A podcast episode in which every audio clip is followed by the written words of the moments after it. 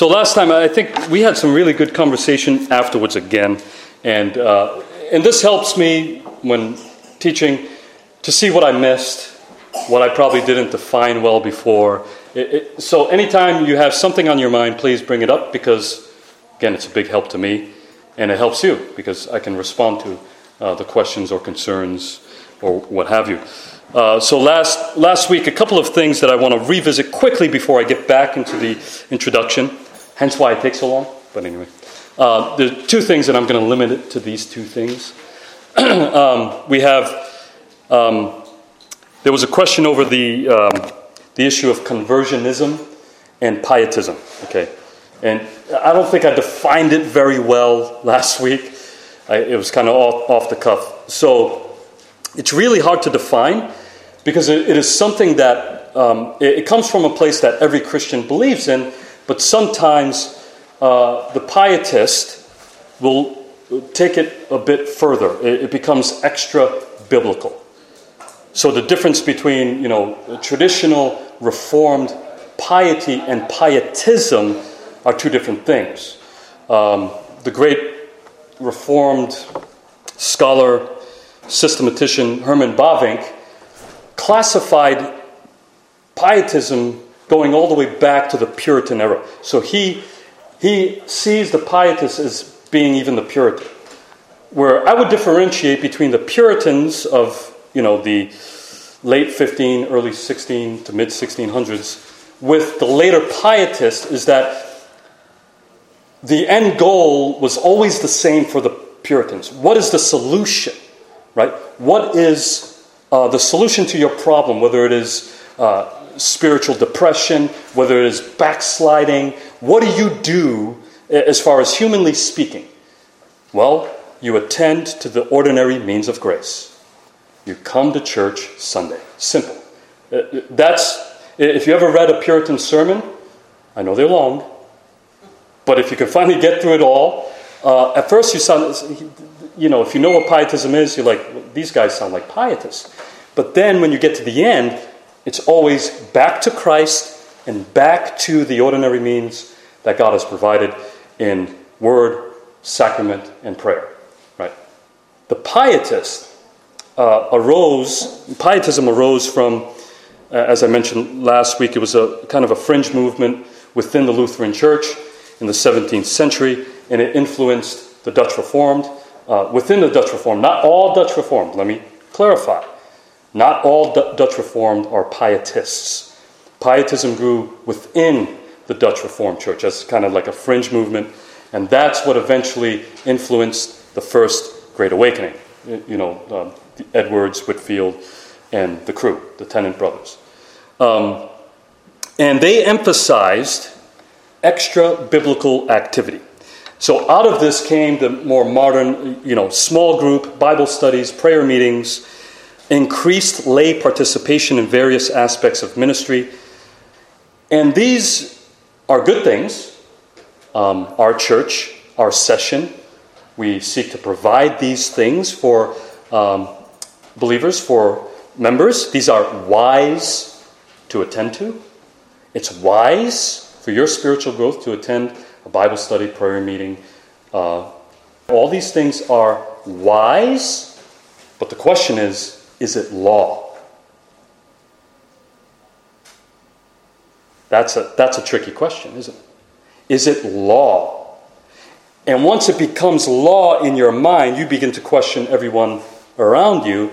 Well, I, I didn't see him at prayer meeting this week. I didn't see him in Bible study.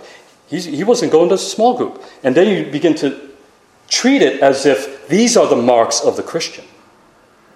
But are they? That's, that's pietism. So pietism turned these weekly, during the week gatherings into law to at the expense of Sunday morning worship. Because they were sick of the formalities. And not thinking that all these other things will become formalities too. Right? Um, they, they, were sick of the ritual, the sun, every sun, okay, you're a Sunday only Christian now, or this, that, and the other. All these criticisms not seeing how their own actions kind of are the same, right? They're, they're placing these binds on people the same way that we would place on someone for Sunday morning worship. Uh, as a session, we cannot discipline anyone for not attending certain things we provide during the week. But we can with Sunday, mo- Sunday morning worship. We'll call someone if we haven't seen someone in a while. Hey, haven't seen you in a while in worship. Where are you? You know, uh, straightforward conversation. Um, but we don't treat the other things during the week on the same level, though they are wise. And it would be foolish for you not to attend to these means. But is it law? Is the question. Okay.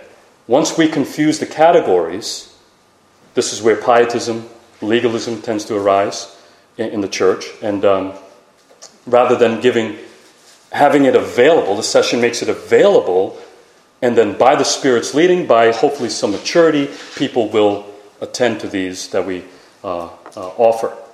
So that's the one, one issue I think folks had a little bit of confusion over last week. Uh, what's, what is pietism? What is conversionism? Conversionism comes out of pietism. Um, uh, it really places emphasis on spiritual uh, experiences. You must have a sound, not profession of faith and life, but a sound conversion experience. Right? You, you, uh, early on in the colonies, uh, the Congregationalists and Presbyterians were seeking to unite the two denominations, which to me is an, impossible to do because you have two different church governments altogether. They were seeking to unite, and they, when they were seeking to unite, they had what was called a halfway covenant, and it's really hard to really decipher what they believed in, but um, something to do with uh, baptizing the infants of a family whose father is a believer, but the mother's not. It's something to do with that. And they would, they would um, only they would only accept someone's membership if they had a credible conversion story. If you didn't have a conversion story that, you know, whether it's this dramatic experience, then they would put a question mark on your conversion. Um, unfortunately, some of the people we loved in our Reformed community kind of follow that same thought pattern.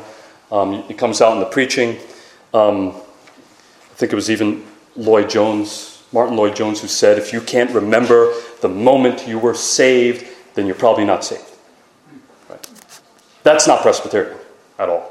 And so uh, we, we pray from the beginning. We believe in the covenant.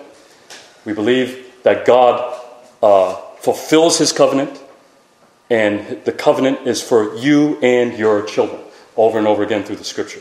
Uh, and Peter quotes that.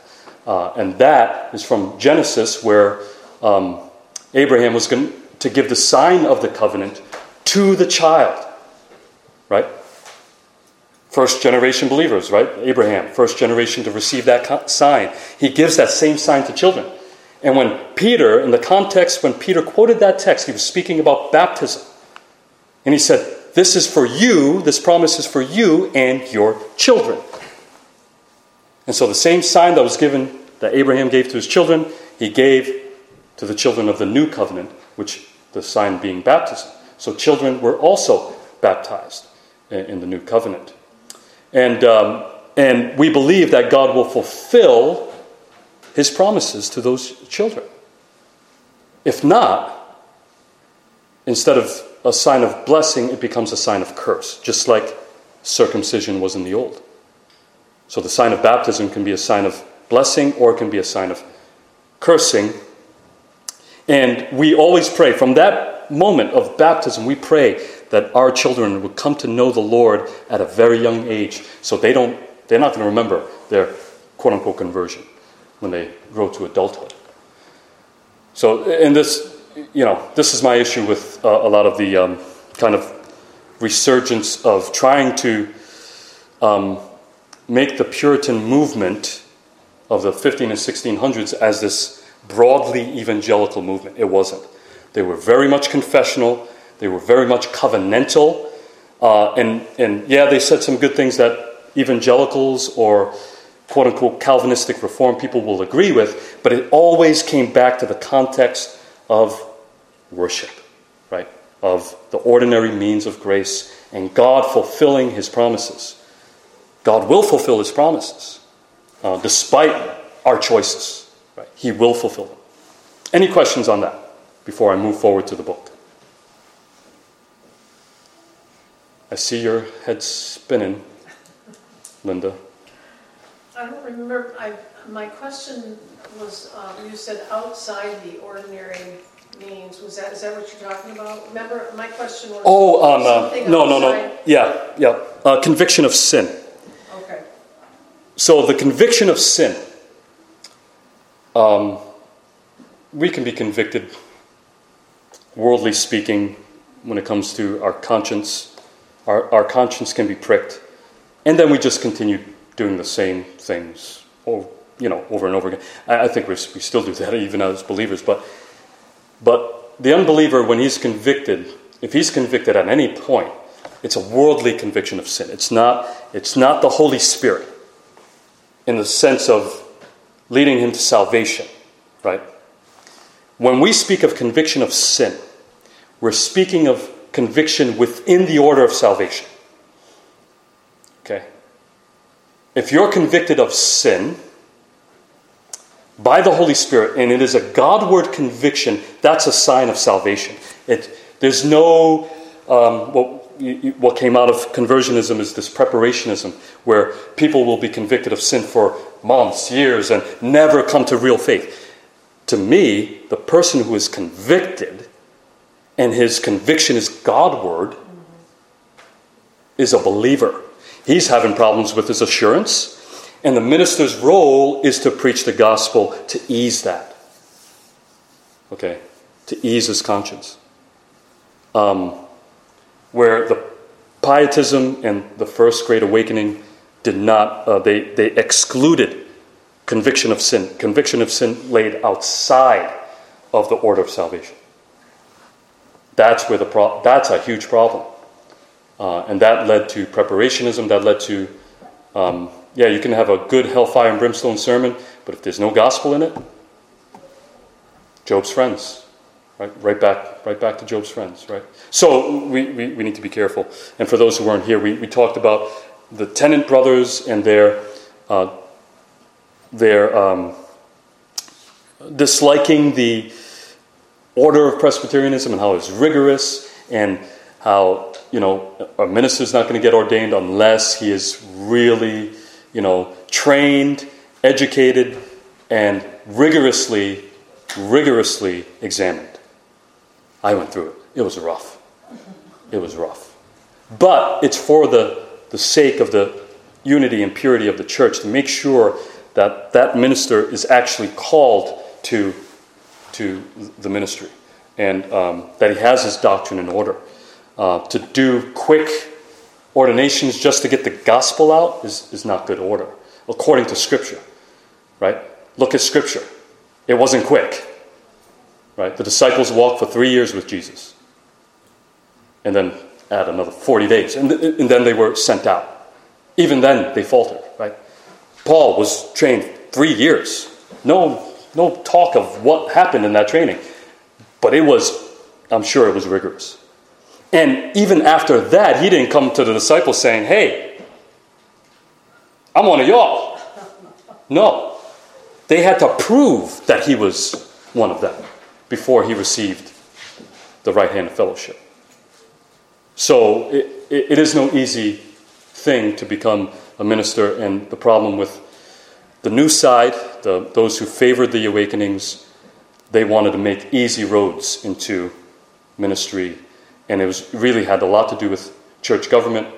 And you could see there were problems with doctrine, even in Edwards, you know, when it came to justification by faith, um, and various areas of. Um, yes, Okay, you've talked enough now. Now I want to know where this came from. So we haven't got to this week still yet. But now I'm in. I'm recapping. This is we've tell. yeah, yeah. We're recapping. So now I'm in. If, Okay. You if you do not want to do that now, that's okay. But- Okay. So I'm just. You- you don't- you could nutshell it, or do you want me to mm-hmm. read something? Or I'm just curious. The, the paper I gave you, Yep. and I have a longer article that Great. some some of us have. The paper I, that sums it all up. Because I'm trying to I, identify. I was just okay. curious how you got to these two sides Yep. at this point, and and you know, Yeah. if maybe for the sake of what you're going forward, Yeah. you know, is this is this the one? Is this the two Presbyterian churches in this time era? And that's Yeah. Okay. Yeah, yeah. So it, it started with this church split in the 1700s. So uh, the Presbyterian Church, I, I found out, is the most divided church in history. Uh, so uh, in the 1700s, you had um, uh, already, early in its beginning, uh, the, the Presbyterian Church split old, old side, new side, right? And it was over the First Great Awakening. Old side uh, did not support the Great Awakening, new side did. Okay? Then after that, they, they reunited, thankfully, right, in 1758, I believe. Uh, and but the mindset of the, the Great Awakening, that mindset of, you know, you know, kind of let's let's let's ease off doctrine and unite for other reasons, whether it's societal or whatever have you. That mindset continued, and then the church split again. Well, first it split. I don't know if it's first. I don't think it's first, but it split over the war. So you had uh, the north and south, right? Split over the Civil War, and then in the north, we split over old school and new school. Old school, very much more Arminian. Uh, wait, did I say old or new? New school, very much Arminian, uh, was allowing for the speaking of tongues, all these things, charismatic gifts. Old school, very doctrinal, Princeton the, uh, theology, so Princeton Seminary. It's out of this old school, old side, old school line that we again eventually get to Machen. Because that mindset of, of the new school remains in the church because they reunite in 1869. And when they reunite in 1869, this would eventually lead, this mindset would eventually lead to Machen's uh, discipline. Okay? Okay. Doctrine's not that important. What's important is that we unite, we can allow the Arminian to be ordained. We can allow for someone who denies the virgin birth, who, who cannot, well, I, I shouldn't say deny, that's not fair, who doesn't affirm the virgin birth, who doesn't affirm the resurrection of the dead in his ordination exams. So that, for Machen, this is where, okay, no, this can't happen. And the same um, presbytery that was founded by the New Side, right, all the way back in the 1700s, the Presbytery of New Brunswick, would eventually be the presbytery that would discipline Machen. So the teaching, the tradition, the mindset was passed down generation to generation. Not the Canadians. What is it? No, no. The Canadians? Canadians. No, that's New Brunswick, New Jersey. Oh, okay. Don't blame the Canadians this time. Machen actually had good relations with the Canadian Reformed Church. Good. Yep. This will be a quick one for you. Yeah. Um, But what do we do with the books we have on Whitefield and his Mm-hmm. teachings and stuff? Do we toss them? No, no. I mean, no, no. Um, I think that would be another extreme. I think, uh, I believe he was a believer. Uh, he believed in the doctrines of grace. He preached it. I would disagree with his church order, uh, his views on church order. Um, he usurped authority. So we, we, you know, just like Luther had his flaws, Okay. Whitefield has his, had his. Edwards All they all had flaws. Now, my issue with Edwards is more doctrinal. So I would be more cautious with Edwards than I would be with Whitefield. E- Edwards had doctrine in there. I'm going to get to it, but why not now? I mean, we're already there. I have one minute before I have to start. So, uh, and we're, we will get there once uh, we get back into church history. But um, so, in our confessional standards and what we believe is the essence of faith. So, what is faith, in, in, or what is saving faith in the confessional standards? We say it is knowledge, assent to that knowledge, saying, Yes, I believe this, and trust in that knowledge. The problem with Edwards is that he brings in love to the essence of faith. So, uh, the affections. Okay. And, um, and this is what would lead to his big conviction on, you know, he wrote a book on affections and all this. But he included that as the essence. If, if this is not in the essence of faith, it's not true faith. See, we must distinguish between um, faith which once believes is the instrument of salvation, right? It's the instrument of justifying uh, justification. When we believe, that's a that's a punctual thing. It happened once. That's it. One and done. There, there is no growth in justification, right? There is no um, no working upon our justification. That's it. Once once we believe, you're saved. We must distinguish that from sanctification, which is a process. And affections would fall under that. Our affections are still, I hope you can tell, is not complete. Where this other, other section of, you know, uh, saying, yes, even if you don't know it all, yes, this knowledge, I agree with it, I assent to it, and I trust in it. Faith is a receiving and resting. Nothing is coming out of us we come to God with open hands. Once we come to God with open hands, you're justified, you're cleared of all guilt. Never again will you be condemned. Romans 8. But then there's sanctification. And that's where affections would fall, and I think that's where there was a confusion in his doctrine that you need to be careful of. Can you yes? go just a little bit farther on affection? I mean, Sure. I and I know other Christians have struggled with feeling Yeah. they don't love God enough. Mm. So how does that fit in? And I, I understand it better now. I think the more you know God through reading His Word and all the ordinary means, then you will love God more. Hmm. But that's not proof. Uh, how does how does you just get follow me? Yeah, yeah. Um, affections, I mean, you can bring it back to our desires um, or what we long for. Uh, I'm going through with uh, in Job. Um, I I think that's better connected with affections than feeling, I see. right? Like, you know, you get a uh, butterflies in your stomach or something like that.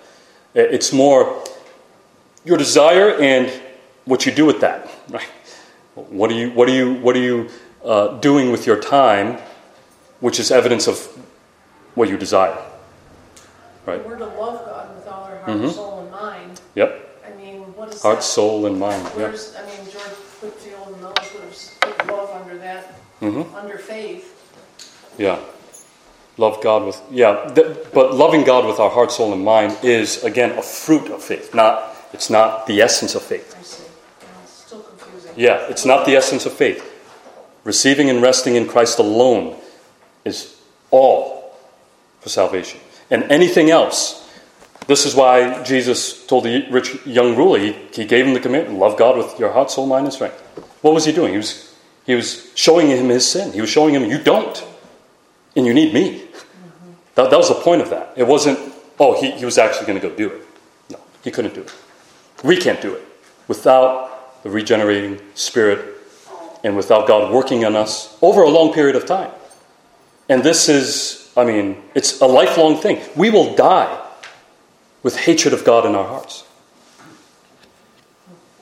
as saints and sinners at the same time. We, I mean, that's because we have this flesh. To deny that would be to deny that we have a sinful human nature, still as believers. Yes, uh, Ken. Yeah, uh, I've certainly experienced many that, that believe that love is a means to salvation. If you can Yeah. create a deeper love, you're, you're, you're going to be saved. But love is a fruit of salvation, not a means of salvation. Exactly. Yeah, and that's exactly the point I'm getting at. Where, unfortunately for Edwards, he had that under the essence of faith. So, um, and this impacted many churches, and it still does today. When, when you're thinking about even churches in Scotland and uh, other churches that are very more, more on the pietistic strain of things, where they'll say, oh, yeah, I believe doctrine and I believe this, that, and the other. But man, when I was really converted, it was this overwhelming joy. And I'm like, that's great. That we, I believe that is from God. But is that the moment you were converted? I'm not sure. I would question that. Yeah. But anyway, this is all, we're going like this. But this is all to connect with what Machen was dealing with and the mindset of the Pres- Presbyterian Church at this time became more broadly evangelical. Uh, kind of, they, they wanted to uh, affect society more than uh, call people to worship, right? Uh, the doctrine wasn't solid, and they were already, even the moderate, uh, the moderate um, Christians, the conservative Christians in the church, were compromising when it came to doctrine. So, um, and, and, that's a, that was a big problem for Machen. And Machen would uh, uh, come in to um, fight against it uh, in this uh, book, Christianity and Liberalism. And we went over uh, a lot of the introduction. I can't tell you exactly what page we're on. But he defined liberalism as uh, natural, naturalism. You want to know what liberalism is? Is um, it is trying to find a natural explanation for what we believe. So the supernatural stuff, miracles, um, Jesus being born of a virgin, Jesus being raised from the dead, not that important. What's really important is that we do the morals, the moral standards that Jesus told us to do. Forget all the other stuff. As long as we fulfill, what is it now? Sermon on the Mount? Right? The Sermon on the Mount becomes the most important piece of the Bible to the liberal. Okay? Obviously, reading it out of its context, because when you read the Sermon on the Mount, and I think he gets to it, when you read the Sermon on the Mount in its context, it was for believers. Right? He preached, if you look at the text, he preached to his disciples, not to the world. Okay? So, being a disciple of Christ, coming to faith in Christ, here's the Sermon on the Mount. And we, we know even the Sermon on the Mount ought to be the first thing to you law. It's convicting you of your sin, it's showing you, I haven't done X, Y, and Z, or whatever. So, for the liberal, Sermon on the Mount becomes the major thing. Only Jesus' words, not Paul, not the Old Testament. Jesus is the one who reveals God, and that's it. And by the way, forget his miracles. So, really, you boil down to just his teachings on morals in the liberal church, in, in the liberal's mind. And so, uh, Machen would define this as naturalism. They're, they're getting rid of the supernatural, they're pretty much removing the gospel altogether, and they're boiling, boiling it down to just the morals. Now, do Christians live according to what Jesus told us? I hope so. But that's not all there is. What about God's divine supernatural grace? Right? Uh, and, you know, he'll get into how the natural man cannot do anything that Jesus has commanded through and through. We're talking about heart, mind, soul. He cannot. He is imp- it is impossible. And this is why he would have problems with, say, public, quote unquote, public theology. Okay. Uh, so he defines it as uh, naturalism, and then he goes on to comment on modern materialism, which is a form of atheism, believing that this world and the materials that make up this world and the universe is all that there is, meaning there is no supernatural activity. That is the, the, the materialist. The liberal sounds very close, close to the materialist and the atheist. And the liberal believes that he has an enemy in those who hold to supernatural doctrines biblical doctrines, uh, and he'll abandon one enemy only to find another in his own ranks. This is what he says. He'll find the atheist in his own ranks, the materialist, the one who believes only in the material world. So he says we have a battle on our hands, and it is not enough just to just alarm people about it. We must fight, both in the church as well as in scholarship. Machen was indeed a fighter, uh, as Jude calls us to contend Another word for fight for the faith that was once delivered to all the saints. That's Jude 3. Because the liberal abandoned the truths of Scripture for the sake of peace, but there is no peace, as he says, without victory. Someone must win the battle. You have to choose a side. If you choose the liberal side, it is a slippery slope to atheism because we must define what liberalism is. Notice, uh, I haven't used the phrase liberal Christian because it is an oxymoron. meaning they don't go together. Uh, that was not the way Machen viewed liberalism in his day. He says it is a different religion altogether. It is not Christianity. It is not Christianity. We must make a distinction between the two, and this is the point he makes throughout this book. This is the main point of this book. Liberalism is not Christianity. It's a different religion. So when you, you know, you see liberal churches hanging whatever banners they want outside the church, and contrary to Revelation, those who have gone liberal, who don't believe in the, the, the supernatural, those are not churches. They're not churches. They're no longer Christian, according to Machen. Because, like his famous quote says, Christianity is not just a lifestyle, it is also a doctrine. I hope we have that all in our offices and our bedrooms, just hanging. It would be a little weird, but whatever. It's not just a lifestyle, it is also a doctrine. And what flows out of the doctrine is the lifestyle. You can't have the lifestyle without the doctrine at the foundation. He goes on to clarify that this battle is not a battle between Christianity and science, right? Some will confuse that. But it is about how modern liberalism, in its attempt to reconcile New Testament Christianity with the modern sciences, has renounced everything that makes Christianity distinct or unique. Right? The supernatural. And that leaves Christianity like every other religion in the world. Notice how most religions have almost the same basic morality. If, if you take the miracles of Jesus and who he is out of the Bible, you are left with the basic religious aspirations of the world. Uh, I, I know a lot of Christians who avoid the debates or avoid the confrontation because, because it is hard to defend, right? But the things that are most worth defending are oftentimes the hardest to defend. Because if we allow modern liberalism to control the preaching of the church, which it has already in many churches, then Christianity and the gospel would perish from the earth. So, is, we must ask ourselves is every other religion the same? Are, are we all the same? Because there's morals, right? They may follow, um, you know, his principles on forgiveness. I, know Islam is big into forgiving each other, but do they have the same God? Do they have the same gospel? They deny Jesus' de- deity. They deny that he even died on the cross. They deny that he rose from the dead. Is it the same religion? No, it's not. The most important question the church is to ask is what are we to preach? Uh, I didn't plan it. I said it this morning. What are we to preach? Now, Machen knew that many would think that defending the truths of the Bible would be pointless or useless, whether they believe it or not. He believed that this stems from an exaggerated estimation of the achievements of science and the strength of its arguments.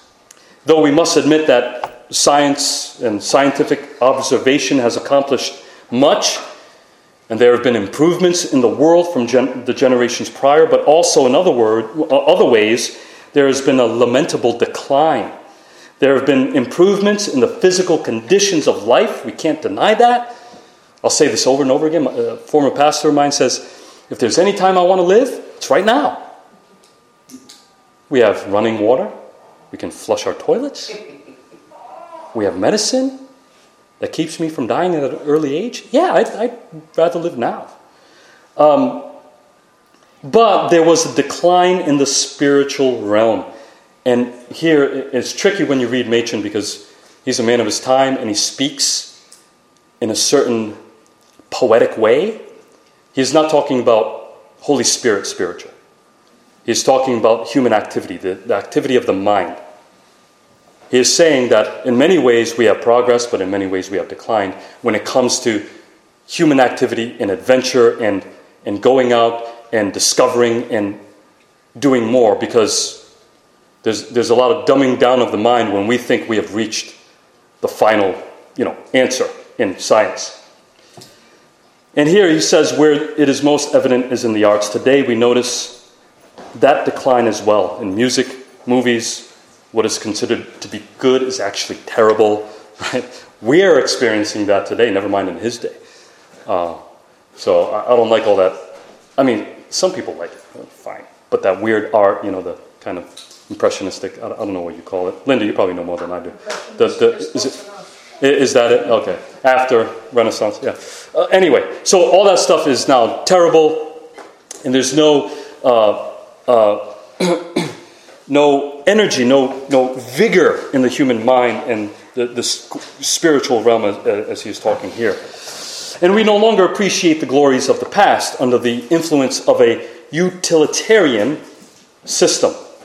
If you don't know what a utilitarian system is, it is a system designed only for practical purposes rather than attractive purposes. Only for practical, right? Education, for instance, that concerns itself only with the production of physical well being, as if that is the only thing that's important to man. Right? We see this displayed in communist and socialist countries, where there is little to no freedom to be creative or innovative or entrepreneurial, but everything is provided for your physical well being, so you should just be happy and shut up. That, that's communism, right? The government's purpose is to make you happy, and they decide what that happiness is, and they decide what it takes to get there. And for them, it is human physical well being. Right? As long as everybody in the collective is doing okay, that's what we're going to ensure, even if it is to take the freedom away from some to get it done. Right? That's utilitarianism. Uh, you get to live long because this world is all that there is. Right. This world is all that there is, and we should serve the purposes of this world. They believe that the only purpose for human life is to survive and indulge. I, re- I remember the old um, cartoons or drawings of um, their the communist and their portrayal of uh, the capitalist as this big Buddha-looking figure who's all he's doing is eating. Right? That, I mean, it's actually the opposite. because that's what they want to create in their society is just this, you know, you're just made to survive, eat, and, you know, live a long life. And that's it. I mean, if you have that, you should be happy and just shut up. Everybody's doing well in your family, that's it. Machen, you know, obviously being the libertarian he was, he was like, no, that's not, that's not all that there is uh, to life. Because he, he says the reason why there's been a decline in the arts is that there has been a narrowing of the range of personality which is, has been going on in the modern world. Again, remember, he was a libertarian. He, he believed in freedom. He believed in a pluralistic society where people were free to choose what they wanted to be. He believed in the American dream that many of us uh, may believe in. But he said what the whole development of modern society has been tending toward is the limitation of the realm of freedom for the individual man. We see that most obviously today. There are some elites in society who want to control the narrative, on both sides, by the way. I'm not picking sides here. They want to control the narrative, and if you're not in line with that narrative, you can be ostracized, called names, bigots, accused of being fascist or even accused of being communist with no evidence, and there are financial penalties being imposed on groups who refuse to support the narrative. And a lot of the narrative is coming down from the elites in society, from the leaders, scientists, doctors, philosophers of a certain stripe. And if you are not of that stripe, you are not heard of or taken seriously. Um, this sounds a lot like Nazi Germany to me. Right? uh, or Soviet Russia, and other communist and socialist countries. Machen said that this tendency is most clearly seen in socialism. Uh, a socialistic state would mean the reduction to a minimum of the sphere of individual choice. And this is where uh, Machen wouldn't have been a good Puritan either, especially of the New England brand. Um, he, he, he was too much of a libertarian. He, he believed that the church is a voluntary association. You cannot force people to be Christians, and you cannot force people to go to church. You're free to go to church, right? You, you cannot find people who didn't go to church. And I think this is healthy, not only for the church, but also for society. He said that under a socialistic government, labor and re- recreation would be prescribed and individual liberty would be gone. Um, and I mentioned last time how uh, the decay of the black community uh, is directly linked to socialism. Um, I heard one brother in the Lord say the black community went from a trying people to a crying people. And is not crying to God for help, as we are called to do, uh, as we see throughout Job, but a people relying on men, the governments, the princes. They, they're trusting in princes. And, and the other problem was during, especially during the civil rights movement, socialism was being preached from the pulpits, not the gospel. It was socialism, it was, it was uh, activism. Okay? And activism on the other side of the fence, on the right side, is a problem as well. So don't get me wrong, not picking on one side. Both sides are wrong when it comes to that. Uh, and they didn't know how destructive it is to even human development and human achievement. But he said that it is not, like I've been saying, it's not only in a socialistic state, but also in those circles that would normally abhor socialism, right? And where they would pride themselves as democratic or mob rule, where the majority imposes a regime on the individual man. He brings up the cause of welfare, um, and he's not talking about the welfare system that we have now, and that wasn't even created yet, I don't think. Um, that came after he died um, with um, Roosevelt. He, he, is talking about welfare in general, uh, the welfare of mankind. Uh, we would all agree that welfare is a good thing. We have a right to care for ourselves, to protect ourselves, and to make sure that, or, or to see uh, the best way to extend our lives, right? These are all uh, w- within God's law. But for, forced welfare may be bad when you're forcing the welfare of others on other people, uh, and you're, you're stripping the, the minority of their freedoms, right? Again, this is why he was very much into immigration, and he said immigration is a good thing, and we should not mistreat immigrants. He, he, he viewed that we ought to defend, defend their rights. Because in the interest of physical well-being, the great principles of liberty are being thrown ruthlessly to the winds. And that leads to an impoverish, impoverishment of human life. But human personality can only be developed in the realm of individual choice. Again, he's speaking on a human level. And that is what is being slowly taken away from us. Uh, he sees this being played out in the education system, right? The public education system. The object of education today is the production of the greatest happiness for the greatest number. And this is defined by the will of the majority. School choice, right? Public, private, charter, homeschool is to be taken away from parents and placed in the hands of the state. Distinct features of education, such as accelerated classes or presenting differing points of view, like in the sciences, ought to be avoided according to today, today's standards, right? Um, he was against all that, and we'll get to that. Uh, psychological experts who are instruments of the state take over and your children are placed in their care. At the time, he said that this was delayed in America.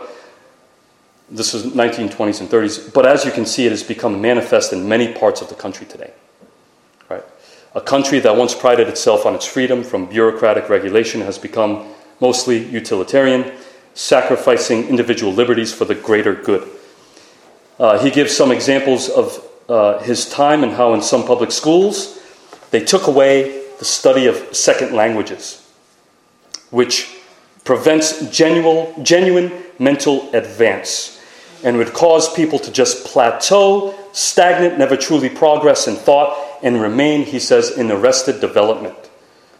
Um, uh, and he says this, this was actually a Christian move from the um, Protestants who were afraid that Rome was going to take over the country. Okay? Back then. Today is for different reasons. Today, they you know they're just dumbing down education altogether. Back then, it was a paranoia that uh, you know the Southern Europeans who were moving over were going to take over, and we won't speak English anymore. And he said, "What? No, we need to continue to teach other languages. You're going to stifle your education and your learning and human development in this in this world." And Machen believed in school choice and having those options available, such as Christian and private schools. These choice, choices should not be controlled by the state. Even at his time, he viewed that many public schools had embraced materialism and discouraged intellectual effort. But, with all that said, he also saw the benefit of public schools to the human race. He wasn't completely against it, okay, as some in uh, our circles are. Um, he saw the benefit of it. The thought of having school available to all people is a good thing, but only, only if it can compete on an educational level with private schools. There must be an actual competition. I've known since I was a kid, the private school is always better, right? I, went to private, private school for three years. Um, it didn't stop the indulging of the flesh. So, you know, I, I was eventually removed again because I caused all sorts of problems. But as far back as I can remember, private schools cost so much money, impossible for people to afford. The educational level was always better. And, and you know, the public school system kind of dwindled down and removed, you know, certain accelerated classes, so on and so forth. So, and this is what he is arguing against. When you have a public school as an option, it can often be used as an instrument of tyranny, where children are forced to think like materialists and not expand their mind. And again, he's not talking about materialism versus Christianity. He's talking about materialism versus uh, the sort of human flourishing where humans can actually discover and go outside the boundaries of such limited learning. So he wouldn't favor uh, a homeschooling that was, oh no, we're not reading, we're not reading anything outside of what's quote unquote Christian. No, he, he would want the learning of the philosophers, you know, uh, Plato, Aristotle, and all these, and learning of other languages so that they can go out and be able to speak to these, um, these things. Uh, so, in this sense, where, where education is limited, school becomes a place where higher human aspirations are crushed and the human soul destroyed. If this continues, he adds, that America will become one huge main street where spiritual adventure will be discouraged and democracy will be regarded as consisting in the reduction of all mankind to least gifted rather than allowing man to flourish in their callings. Okay. Now he concludes by going back to religion and how we shouldn't simply commend a religion because it is new or condemn a religion simply because it is old, but rather we should ask, what was it that made men of the past so great and the men of the present so small? Have we gained the whole world only to lose our souls? Are we forever condemned to live a distasteful life of utilitarianism? Or is there a lost secret which, if discovered, will restore mankind to something of the glories of the past? And I would ask, all of these achievements and progress, what will they achieve before God's throne if he has been ignored? Right? The secret is found in the Christian religion. Now, it is not a religion for the modern liberal church, but it is a message of divine grace, making the way for a new reformation in our time, which will bring light and freedom once again. The only way to define Christianity is by way of contrast and exclusion.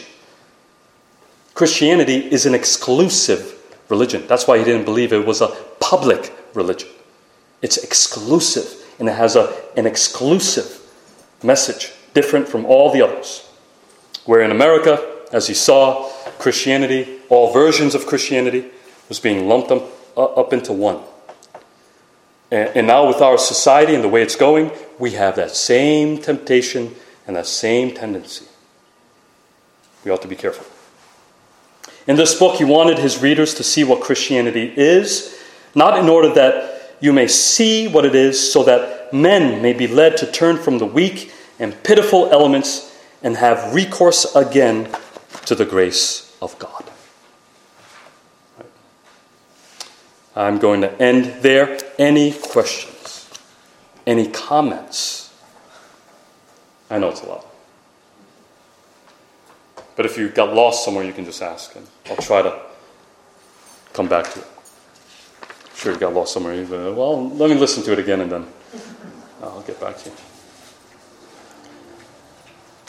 So, materialism. Materialism, form of atheism. And it's very similar to liberalism, which is naturalism, giving a natural explanation for everything and pretty much reducing Christianity to moralism. And then he got into the dangers of social, socialism and not allowing the natural man to seek and to discover and to um, have the freedom to do uh, that which he wills to do, obviously within the limits of the law, right? Um, so he wasn't, again, going back, he wasn't a Christian nationalist. Okay. I know many people want to put him under that category. He was not. He was a libertarian. Christian nationalists are not libertarian. Okay. Right. It's, it leads to tyranny. Any other question, concern? All right. Ed, would you mind praying for us to close?